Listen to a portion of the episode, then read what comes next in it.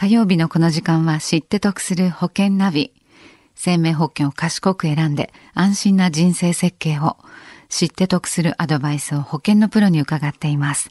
保険見直し相談保険ナビのアドバイザー中亀照久さんです。中亀さん、こんにちは。こんにちは。よろしくお願いします。こちらこそよろしくお願いいたします。さあ、まずは先週のおさらいからお願いします。はい、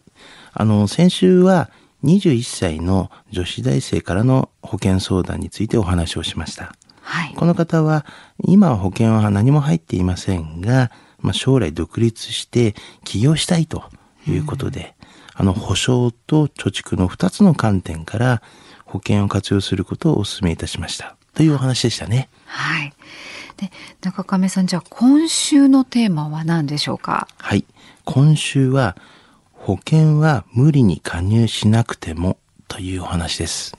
あの保険の代理店をなさっている中亀さんからそんな風に言われるとはちょっと意外な気もしてるんですが、これはどういうケースなんでしょうか。はい、あの今回はですね、あのさんじゅうきゅうさい男性の方からのご相談のケースなんですけども、はい、あの家族はですね、一つ下の奥様、さんじゅうはっさいの奥様と、あと小学校よねんせいとろくねんせいのお子様お二人という、まあ、よにん家族だったんですけども、はい、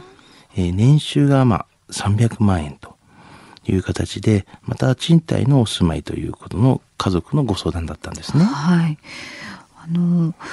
この方は、えー、中亀さんにどういうところをあの相談に乗ってほしかったんですかね。はい、あのこの方がですね、もうすでに保険には入っていらっしゃってるんですけども、はい、あの共済の就寝保険、まあ、さんびゃくまんえんというのと、あと終身にわたっての医療保険、あともう一つあのがん保険もですね、家族型で入られていたんですね。はい、で全部で保険料が月々いちまんにせんさんびゃくえん、はい、だったんですね。でそしてまあそうご相談としては、今この加入している保険会社さんから、まあ、なんていう見直しのお勧めをですね、されているみたいで、はい、で本当にそれでいいのかなという、まあ、見直しのセカンドオピニオンという形の相談だったんですね。うんうん、なるほど。これに対してじゃあ中亀さんはどんなふうにお答えになったんですか。はい、家庭の環境もお聞きし、あの収入から現在の生活が、まあ、ギリギリの判断という形にさせていただきました。またあの保険の内容からしてもかなり前からあの加入されていましたので、はい、あの現在進められている保証の内容が、まあ、入り直しをしたリスクと比べてですね、あのかなりリスクが高かったので、あの無理に今以上に保険に入らなくてもいいと、まあ、高くなってしまうので、現状のまあ保険の今のままでの方がいいですよという形でお答えさせていただきました。うん、まあ、つまりは保険のこの場合は見直しはしなくてもいいですよ、はい、いいですよというセカンドオピニオンだったわけですね。はい、ね、本当生活こう全体を見て、それでじゃあその保険の必要かどうか、必要性と、あとやっぱりその月々の、ね、支払いっていう現実があって、それをこうよく照らし合わせないといけないですね。そうですね、やはりあの生活の環境から、まあ、収入と加入している保険のことを考えて、まあ、生活、うん、日常生活に支障があるようではやっぱりいけないですよね。はい、では今日のこのお話、知得指数はいくつでしょうか。はい、ズバリひゃくです。はい、